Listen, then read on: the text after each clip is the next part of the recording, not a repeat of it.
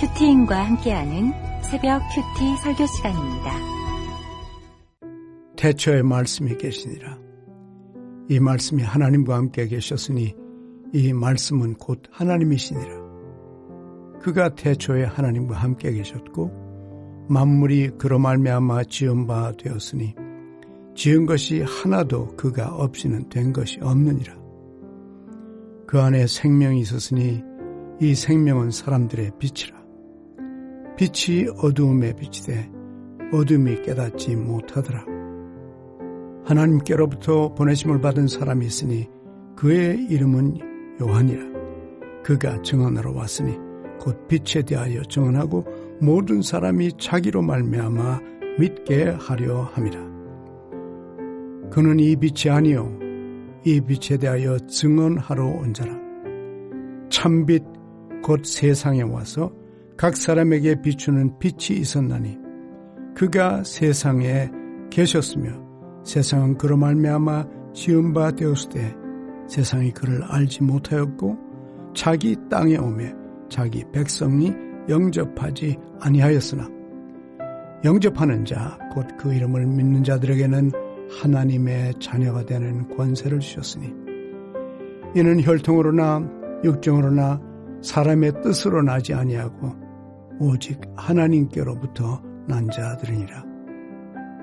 말씀이 육신이 되어 우리 가운데 거하심에 우리가 그의 영광을 보니 아버지의 독생자의 영광이요 은혜와 진리가 충만하더라. 요한이 그에 대하여 중언하여 외쳐이르되 내가 전에 말하기를 내 뒤에 오신 이가 나보다 앞선 것은 나보다 먼저 계심이라 한 것이 이 사람을 가리킴이라 하니라. 우리가 다 그의 충만한 데서 받으니 은혜 위에 은혜로라. 율법은 모세로 말미암아 주어진 것이요 은혜와 진리는 예수 그리스도로 말미암아 온 것이라. 본래 하나님을 본 사람이 없으되 아버지 품 속에 있는 독생하신 하나님이 나타내셨느니라. 할렐루야. 2024년 새해가 밝았습니다. 새로운 한 해를 허락하신 우리 아버지 하나님께 오늘 이 새벽 기쁨과 감사함으로 나아가기를 소망합니다. 어, 특별히 2024년의 첫 시간을 이 시간 이렇게 말씀의 집에 함께 앉는 시간으로 하나님께 구별해 드릴 수 있어서 저는 너무나도 감사합니다. 24년 1월 1일 어, 하나님께서 우리에게 주신 말씀이요. 요한복음 말씀입니다. 새해 첫 시작이 요한복음이라는 것이 참으로 절묘한 하나님의 세팅이지 않나라는 생각이 들었어요. 우리는 어제 목사님 통해서 말씀을 들어야 하고 또 역사하는 힘이 큰 기도를 드려야 한다고 이제 말씀을 들었죠. 그리고 오늘 24년 첫날 요한복음 본문이 시작이 됩니다. 요한복음의 핵심 주제가 우리 성도님들 먼저 아십니까? 사도 요한이 이 책을 쓴 이유가 여러분들 먼저 아시나요? 요한복음 20장 31절에 사도 요한이 이 책을 기록한 정확한 이유에 대해서 서술하고 있어요. 뭐라고 기록하고 있냐면 오직 이것을 기록함은 너희로 예수께서 하나님의 아들 그리스도이심을 믿게 하려 하며 또 너희로 믿고 그 이름을 힘입어 생명을 얻게 하려 함이니라. 이렇게 기록하고 있습니다. 이 말씀처럼 요한은요, 독자들이 예수님을 자신의 주님으로 믿게 하고자 요한복음을 기록한 거예요. 다시 말해서 모든 사람이 자신처럼 주님을 믿어 구원받기를 원해서 이 복음서를 쓴 거죠. 말씀을 들어야 하고 또 역사하는 힘이 큰 기도를 또 드려야 하고 이제는 영원 구원의 사명으로 나아가라고 말씀해 주시는 것만 같습니다. 올 한해 우리로 하여금 복음을 증언하는 자로 영원 구원의 사명을 감당하라고 요한복음을 통해 다시 한번 하나님 우리에게 이렇게 강력하게 또 도전해 주시는 거 아닌가라는 생각이 들었습니다. 오늘 말씀을 통해서 우리가 하나님 앞에서 24년 새에 사명의 인생을 살기로 결단하는 시간 되기를 주님의 이름으로 축원합니다. 사명의 인생을 살기 위해서 첫 번째로는 말씀이신 예수 그리스도를 바라보아야 합니다. 앞서 언급한 것과 같이 이 책의 저자는요, 예수님의 열두 제자 중 하나, 야고보의 형제 요한이었습니다. 신약 성경의 첫 시작에 위치한 사복음서가 있죠. 마태, 마가, 누가, 요한. 그런데 마태, 마가, 누가복음을 공간복음이라고 이제 부르고 요한복음은 여기서 제외가 됩니다. 왜일까요? 바로 관점이 다르기 때문이에요. 공간복음서에 있는 이야기가 요한복음서에는 없어요. 요한복음서에는 있는데 마테마가 누가복음에는 없는 이야기들이 또 많이 있습니다. 예수님의 탄생 이야기, 족보 이야기, 예수님의 비유에 대한 말씀들, 산상수훈, 변화산 이야기, 최후의 만찬 이런 내용은요. 요한복음에선 다 빠져 있습니다.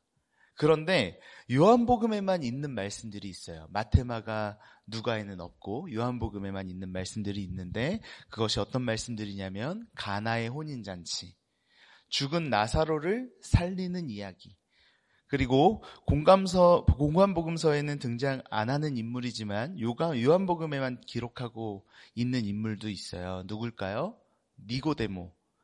니고데모가 한밤중에 예수님을 찾아온 이야기는 요한복음에만 기록되고 있습니다. 또 수가성 여인과 대화하는 이야기도 요한복음에만 나와요. 여러분 이렇게 들어보셨을 때 뭔가 느낌이 오십니까? 사도 요한의 이 의도가 좀 느껴지시나요? 요한복음이 이렇게 다른 공감서 공감복음서에는 없는 이야기들을 하는 이유가 분명히 있습니다. 무엇이냐면 이런 이야기들로 예수님이 도대체 누구이신가를 보여주기 위해서예요. 예수님이 진정 하나님의 아들, 그리고 하나님으로부터 보냄을 받으신 분, 그리스도, 메시아라는 것을 말하고 싶은 겁니다. 사도 요한이 우리에게 가장 강조하고 가장 먼저 말하고 가장 많이 반복하는 것이 무엇일까요? 그것은 말씀이신 그리스도가 참 하나님이시라고 영원한 하나님이시라고 이제 말하고 있는 거예요. 그러니까 요한복음의 주제는 그리스도의 신성을 선언하고 있는 것이죠. 1절입니다. 태초에 말씀이 계시니라. 이 말씀이 하나님과 함께 계셨으니 이 말씀은 곧 하나님이시니라. 요한복음의 이 시작이 우리에게 좀 익숙하죠. 창세기 1장 1절에 어떤 말씀이 기록되고 있죠? 태초에 말씀이 계시니라. 네, 그 태초에 하나님이 천지를 창조하시니라. 이 1장 1절과 이 태초에 말씀이 계시니라 이 요한복음 1장 1절이 굉장히 닮아 있어요. 요한, 요한은 예수 그리스도는 태초부터 계셨고 하나님과 창조 사역을 함께 하신 창조주임을 선언하고 있는 겁니다. 2절로 3절입니다. 그가 태초에 하나님과 함께 계셨고 만물이 그로 말미암아 지은 바 되었으니 그가 지은 것이 하나도 그가 없이는 된 것이 없느니라. 태초에 성부 하나님과 함께 계신 그리스도께서 만물을 지으셨어요. 창세전에 그리스도 안에서 우리를 택하신 하나님 아버지는 그리스도로 말미암아 천지를 창조하신 거죠.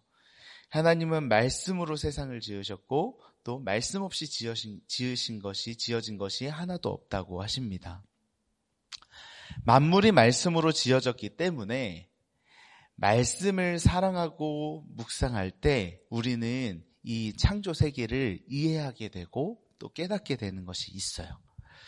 말씀으로 내 주제를 이제 깨닫고 또 내 죄를 보면서 하나님이 모든 것을 하셨다는 것을 알아가는 것이 곧 이제 우리가 매일매일 하는 큐티 묵상이죠. 말씀 안에 이 창조 세계의 원리, 만물의 원리가 다 들어가 있습니다. 인간론이 있습니다.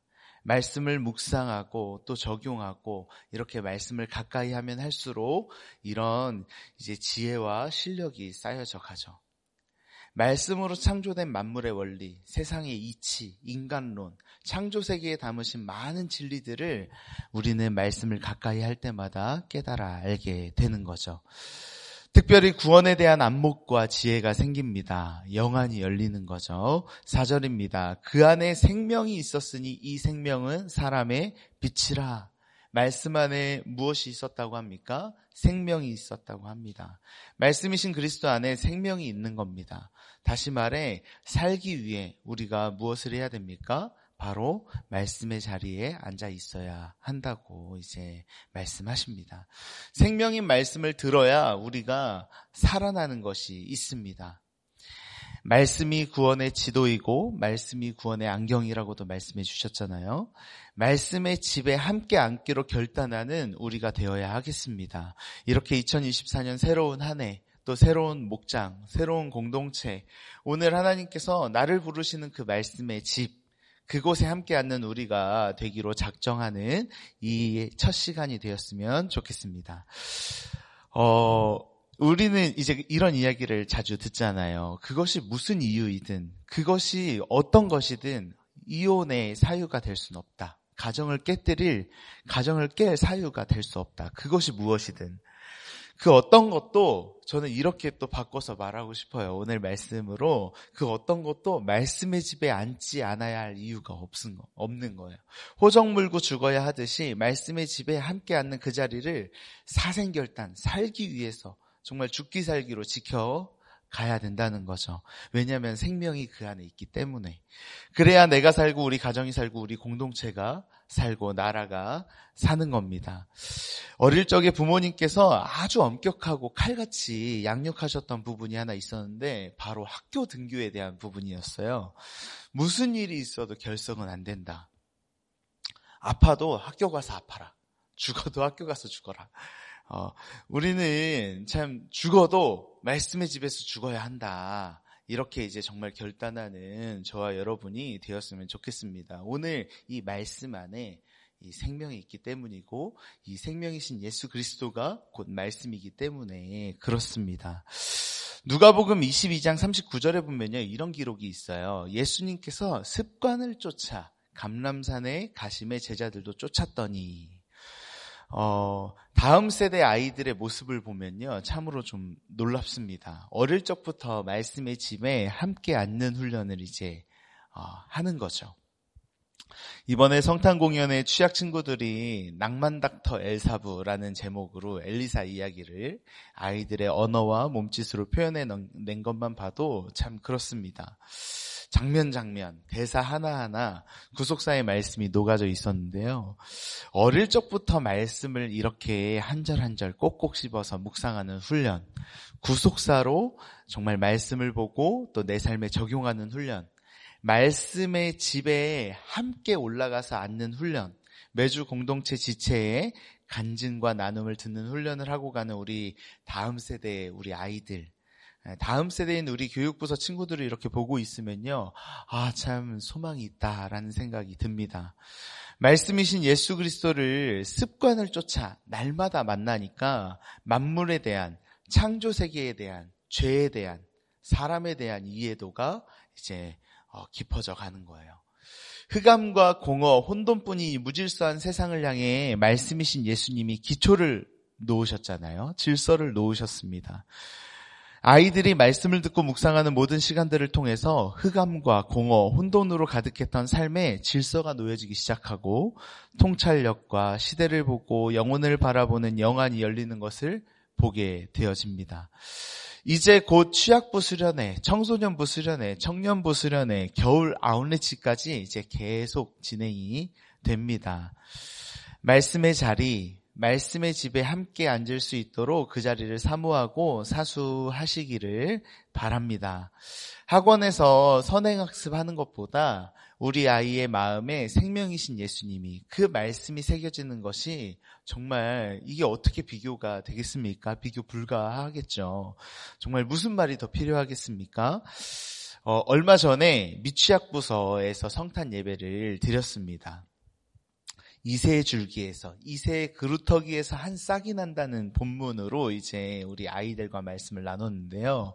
밑둥 잘린 나무처럼 그저 소망 없는 남겨지고 버려진 그 그루터기에서 한 싹으로 예수님이 오신다는 말씀을 그 본문 이사야 본문을 영아부 아이들 이제 갓 태어나서 이제 한 몇 개월 된 아이들 그리고 4세, 5세 유아부, 6세, 7세 유치부 아이들과 이 이사야 본문으로 말씀을 나눴습니다.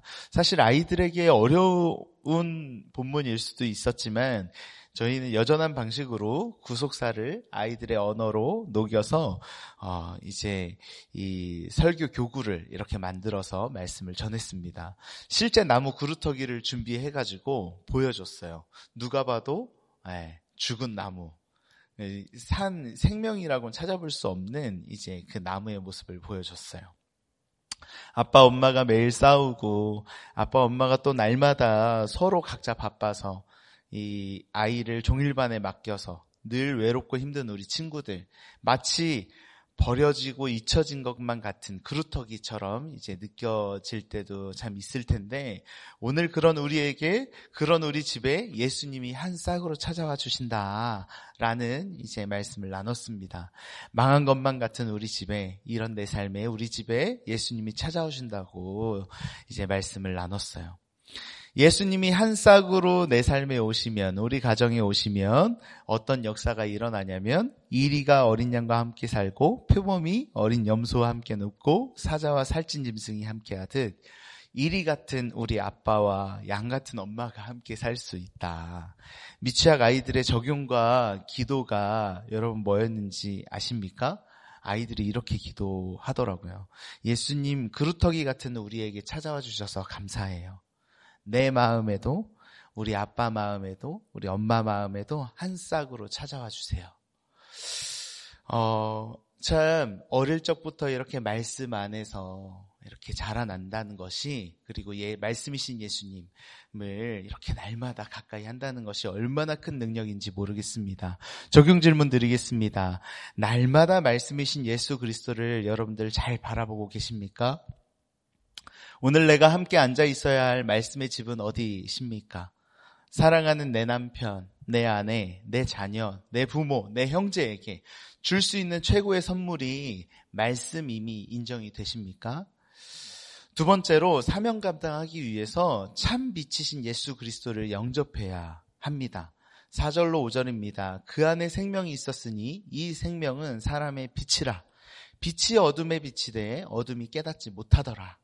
9절에서 11절도 한번 보겠습니다. 참 빛. 곧 세상에 와서 각 사람에게 비추는 빛이 있었나니 그가 세상, 세상에 계셨으며 세상 그로 말미암아 지은 바 되었으며 세상이 그를 알지 못하였고 자기 땅에 오매 자기 백성이 영접하지 아니하였으나 성경은 이렇게 말해요.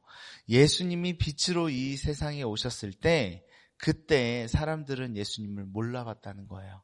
10절 말씀에 그는 세상에 계셨다고 해요. 세상이 그로 말미암아 생겨났는데도 세상은 예수님을 알아보지 못했습니다. 그가 자기 땅에 오셨으나 그의 백성은 그를 맞아들이지도 않았어요. 세상에 빛이 왔으면 좋은 거 아니겠습니까? 어둠에 빛이 비치면 좋은 거 아니겠습니까? 어, 근데 왜 사람들은 예수님이 빛으로 오신 걸 알아보지도 못하고 배척도 하고 죽이기까지 했을까? 그건요, 빛이 어둠을 밝혀주는 기능만 하는 게 아니라 사실 빛의 기능에는요, 이런 역할과 기능이 있기 때문에 그래요. 숨겨지고 감추어졌던 것을 드러내는 역할을 지금 빛이 하기 때문에 그렇습니다. 예수님이 어둠 속에 빛, 어둠을 비추셨다는 말은 많은 사람들에게 충격도 되고 또 두려움도 되는 이야기입니다. 나의 감추어진 거, 더러운 거, 그게 다 드러나는 거예요. 유대교 지도자들이요, 자기들이 가장 경건하고 하나님 잘 믿는다고 자부하고 있었던 사람들이잖아요. 그런데 빛이신, 참 빛이신 예수님을 만나고 자기들이 사실은 가장 경멸했던 그 세리들보다도 더 큰 죄인이라는 것이 그 사실이 막 드러나는 거예요. 그러니까 견딜 수가 없는 거죠. 유대교 지도자들에게 있어서는 이건 너무나도 끔찍한 일이고 말도 안 되고 또 두려운 일이었습니다. 그래서 그들은요 예수님을 배척했을 뿐만 아니라 그냥 그 분노와 혈기가 이제 분기탱천해서 예수님을 십자가에 매달아 죽이기까지 한 겁니다. 빛이 어두움 속에 비쳤다는 그 말은요, 사실 어, 굉장한 충격이고 또 두려운 일이기도 합니다. 여러분은 빛이 좋으십니까? 아니면 어두움이 좋으십니까? 일전에 처음 모임에서 한 목자님이 본인은 회사에서 크리스천임을 좀 숨긴다고 그래서 식기도를 할 때 눈을 뜨고 마음으로만 살짝 하고 큐티책은 이제 책상 위에 올려놓지 못하고 서랍에다가 이제 넣어 놓았다는 이제 나눔이었어요. 내가 신앙인으로 제대로 살지를 못하는데 신앙인인 걸 다른 사람들이 주변인들이 알게 되면 참 하나님 영광 가리는 거 아닌가 이제 그래서 이제 숨는다고 이제 하셨어요. 또 목장의 상 집사님은 이런 나눔을 또 했던 기억이 나요. 아내가 이제 차에 룸미러에 십자가 나무 십자가를 이렇게 달아줬는데 어 자, 자신이 이제 불법 유턴을 하거나 과속을 하거나 신호 위반을 할 때마다 이제 순간 그 십자가를 이렇게 손으로 꽉 친대요. 그러면서 예수님 이건 보지 마시라고.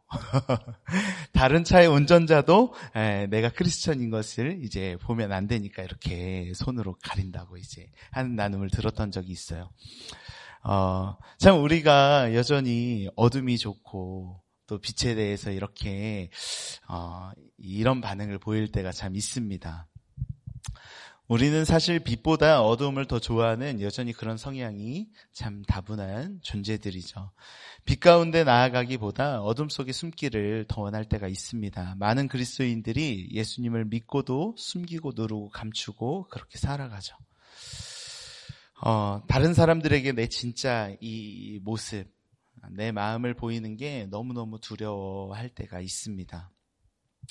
빛으로 예수님이 우리에게 오신 것은요, 우리를 부끄럽게 하시려고, 우리를 절망에 빠뜨리려고 하심이 아니라는 거예요. 우리를 그 어둠의 세력에 사는 우리를 건져내시려고, 구원하시려고, 이제는 어둠의 종살이 하는 인생이 아니라 빛 가운데 행하는 인생으로 하나님 우리를 이렇게 살려내시려고 오신 거라는 거죠. 그렇게 빛으로 우리에게 오신 겁니다. 어, 동해안에 이렇게 가보면요. 한밤중에 불들이 환하게 비춰진 것을 볼 수가 있어요. 어, 그것이 무슨 빛인지 혹시 아십니까? 오징어 배. 네, 오징어 잡이. 오징어 배가 불을 밝히는 이유가 있어요. 왜일까요? 네. 네, 오징어가 그 빛을 보고 모이기 때문에 그래요. 그것을 뭐라고 부르는지 찾아보니까 집어등이라고 하더라고요. 집어등. 고기를 모으는 등. 그러니까 이 집어등이라고 하는 이 빛은요, 오징어 좋으라고 밝히는 빛이 아닌 거예요. 네, 오징어는 이 빛을 보면 달려들지만 사실상 네, 오징어를 죽음에 이르게 하는 빛인 거죠. 어, 빛인 줄 알고 낮은 줄 알고 왔다가 잡히는 거 아니겠습니까? 세상에는요 이렇게 거짓 빛들이 있어요. 사람을 망하게 하는 빛들이 있어요. 거짓 거짓된 이제 다른 빛들이 많다는 거죠. 그런데 요한복음은 예수님을 가르쳐 뭐라고 얘기합니까? 참 빛이라고 해요. 참 빛. 참이라는 말을 갖다 쓴 것은요, 정말 살리는 빛이기 때문에 그래요. 죽이는 빛이 아니라 살리는 빛이고 생명을 주는 빛이기 때문에 그렇습니다. 누군가를 이용하기 위한 빛이 아니라 누군가를 풍요롭게 하기 위한 빛이에요. 생명으로 인도하는 빛입니다. 어, 바로 그 참 빛은 예수 그리스도라고 이 사도 요한은 이야기합니다. 하나님은 말씀의 빛을 우리에게 이렇게 비추십니다. 우리가 어둠을 더 좋아하고 말씀 듣기를 싫어하기 때문에 말씀을 이렇게 배척하지만 하나님은 오늘도 여전한 방식으로 말씀으로 내게 찾아오시고 말씀의 빛을 우리에게 비추십니다. 살아나라고 제발 그 어둠에서 나아오라고 회개하고 돌이키라고 영적 어둠을 좀 깨달으라고 하나님 계속 이 말씀의 빛으로 우리에게 찾아오십니다. 너무너무 못 깨달으면요. 하나님이 이렇게도 하세요. 사도 바울에게 이렇게 다가가신 것처럼 정오의 빛으로, 정오의 빛보다 더 밝은 빛으로 찾아가서 육의 눈을 멀어버리게 육적 어둠의 사건을 허락하십니다.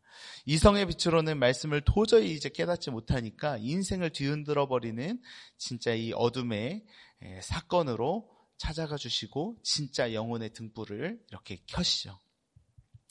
하나님은 우리를 살리기 위해서라면 무엇이든지 하실 수 있는 분입니다. 독생자까지도 아낌없이 내어주실 수 있는 분이고 자신 스스로 정말 죽기까지 순종하실 수 있는 분이고 작은 점으로 이 땅에 오실 수 있는 분이고 정말 우리 주님은 이렇게 우리를 살리기 위해서라면 무엇이든지 하실 수 있는 분입니다. 여러분 빛으로 오신 예수님을 영접하는 저와 여러분이 되었으면 좋겠습니다. 적용 질문입니다. 여러분 빛이 좋으십니까? 여전히 어둠이 좋으십니까? 날마다 참 빛이신 예수님 앞에서 나의 어둠을 드러내며 회개하고 계십니까? 사명을 감당하기 위해서 세 번째로는 은혜와 진리이신 예수님 예수 그리스도를 증언해야 합니다. 6절입니다. 하나님께로부터 보내심을 받은 사람이 있으니 그의 이름은 요한이라. 여기서 이 요한은 세례 요한을 얘기합니다. 빛이신 그리스도의 말씀으로 만물이 지음 받고 또 유지되며 모든 생명이 보존되고 있는데 그 어떤 이성과 철학과 지혜로도 빛을 깨닫지 못하기 때문에 하나님은 이 빛을 증언하기 위한 한 사람 세례 요한을 보내시죠.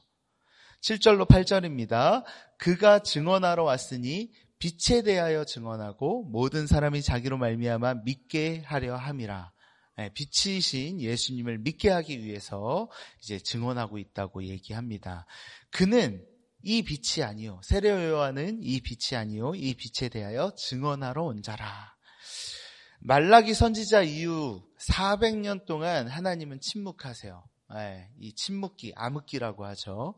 선지자를 이제 보내지 않으시다가 이제 신구약의 중간기 이 400년의 이 어둠을 깨고 등장한 첫 선지자가 바로 세례 요한이었습니다. 세례 요한은 기적을 일으키지 않았어요. 환상과 계시를 봤다고 하지 않았습니다.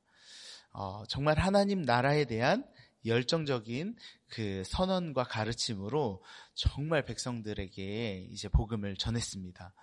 그러나 성경이 세례 요한을 칭찬하는 이유는 그의 뛰어난 능력 때문이라기보다 그가 이제 스스로의 주제를 명확하게 인식하고 빛을 증언하는 자로 자기 사명에 충성했기 때문이라고 이제 말씀해 주셨어요. 담임 목사님께서 이제 이 일전에 세례 요한에 대해서 말씀해 주실 때 주제를 명확하게 이제 또 파악하고 있는 세례 요한, 자기 주제를 정말 주목했던 세례 요한이 정말 이렇게 어, 이 쓰임 받았다고 말씀해 주셨죠. 백성들의 칭찬과 열광 속에서도 자신이 이 빛이 이 빛이 절대 아님을 잊지 않았어요. 그는 하나님이신 그리스도를 계속 주목했습니다. 이 빛을 증언했고 모든 사람이 자기로 말미암아 빛이신 그리스도를 믿게 이제 한 거죠. 짧은 두 구절 사이에요. 증언이라는 단어가 세 번이나 반복이 돼요. 그만큼 빛이신 그리스도를 증언하는 것이 참 중요하다는 거예요. 세례 요한이 그것이 이제 이 땅에 자신이 온 목적이고 사실 이것이 세례 요한의 사명만이 아니라 오늘 2024년을 살아갈 그리고 오늘 이 하루를 살아갈 우리에게 주신 미션이고 사명이라는 겁니다. 예수를 전하고 내 간증으로 예수를 믿게 하고 영혼을 구원하고 가정을 중수해 가는 것이 하나님이 나를 부르신 이 땅에 이제 맡겨진 사명이라는 거죠. 그것을 사명으로 놓고 가는 공동체에 우리가 함께 간다는 것이 얼마나 은혜입니까? 빛에 대하여 증언하려면 정말 우리가 어, 내 자존심도 내려놓고 무시와 조롱도 달게 받으며 예, 어떤 것도 감당하기로 결단하는 것이 또 필요합니다. 욕을 먹고 불이익도 당할 수가 있어요. 어, 그래서 증언하다라는 이 뜻을 헬라어로 살펴보니까 순교하다라는 뜻을 이제 같이 가지고 있는 단어가 쓰여졌더라고요. 의인의 강구는 역사하는 힘이 크다고 어제 목사님 말씀하셨습니다. 여러분 무엇을 강구하고 계십니까? 사랑하는 내 남편, 아내, 자녀, 부모, 형제, 어, 이 사랑하는 내 가족들이 은혜와 진리가 되시는 이 예수 그리스도를 인격적으로 만나기를 여러분들 간구하고 계십니까? 그 한 영혼을 위한 수고를 여러분들 아끼지 않고 계십니까? 때를 얻든지 못 얻든지 증언하라고 하시는데 여러분 그렇게 하고 계시나요? 한 영혼을 돌아서게 하는 기도야말로 역사하는 힘이 크다고 하셨어요. 오늘 세례 요한은요, 오직 예수님만이 참 빛이시고 생명의 말씀이시며 은혜와 진리 되신다고 증언하고 있습니다. 그의 사랑받는 제자, 이 책의 저자인 사도 요한 또한 요한복음 전체를 통해 예수 그리스도만이 참 하나님이심을 계속 증언합니다. 어, 이렇게 한 영혼을 위한 수고는요, 어, 정말 하나님이 기뻐 받으시는 수고고 절대 헛된 수고가 아닌 것을 우리가 기억했으면 좋겠습니다. 하나님께서 은혜 위에 은혜를 우리에게 베풀어 주실 것이라고 이렇게 말씀해 주세요. 그러기 위해서 그리스도를 힘써 알아가고 말씀을 힘써 묵상하고 읽으며 그리스도가 영원하신 하나님이심을 선언하는 저와 여러분이 되어야 하겠습니다. 어, 참 빛이신 예수님을 증언하고 또 정말 이 담대히 선포하는 그런 한 해가 어, 되었으면 그런 한 해를 저와 여러분들이 보냈으면 좋겠습니다. 어, 마지막으로 말씀이 육신이 이 놀라운 사랑을 우리가 기억하고 정말 은혜 위에 은혜를 이제 부어주시는 하나님의 그 선한 섭리를 우리가 이제 기도하는 어, 저와 여러분이 되기를 주님의 이름으로 축원합니다. 오늘 말씀처럼 정말 예수님이 어떤 분이신지를 명확하게 알고 또 말씀이신 예수 그리스도를 잘 바라보고 또 참 빛이신 예수 그리스도를 날마다 영접하고 또 내게 맡겨주신 그 은혜와 진리신 예수 그리스도를 증언하는 사명을 잘 감당하는 어, 저와 여러분 되기를 주님의 이름으로 축원합니다. 이 시간 기도하겠습니다. 참 좋으신 하나님, 정말 새해를 맞은 우리에게 은혜 위에 은혜를 베풀어 주시니 참으로 감사합니다. 하나님 우리가 주님 없이는 살아갈 수 없는 존재들임을 오늘 말씀을 통해 다시 한번 깨닫습니다.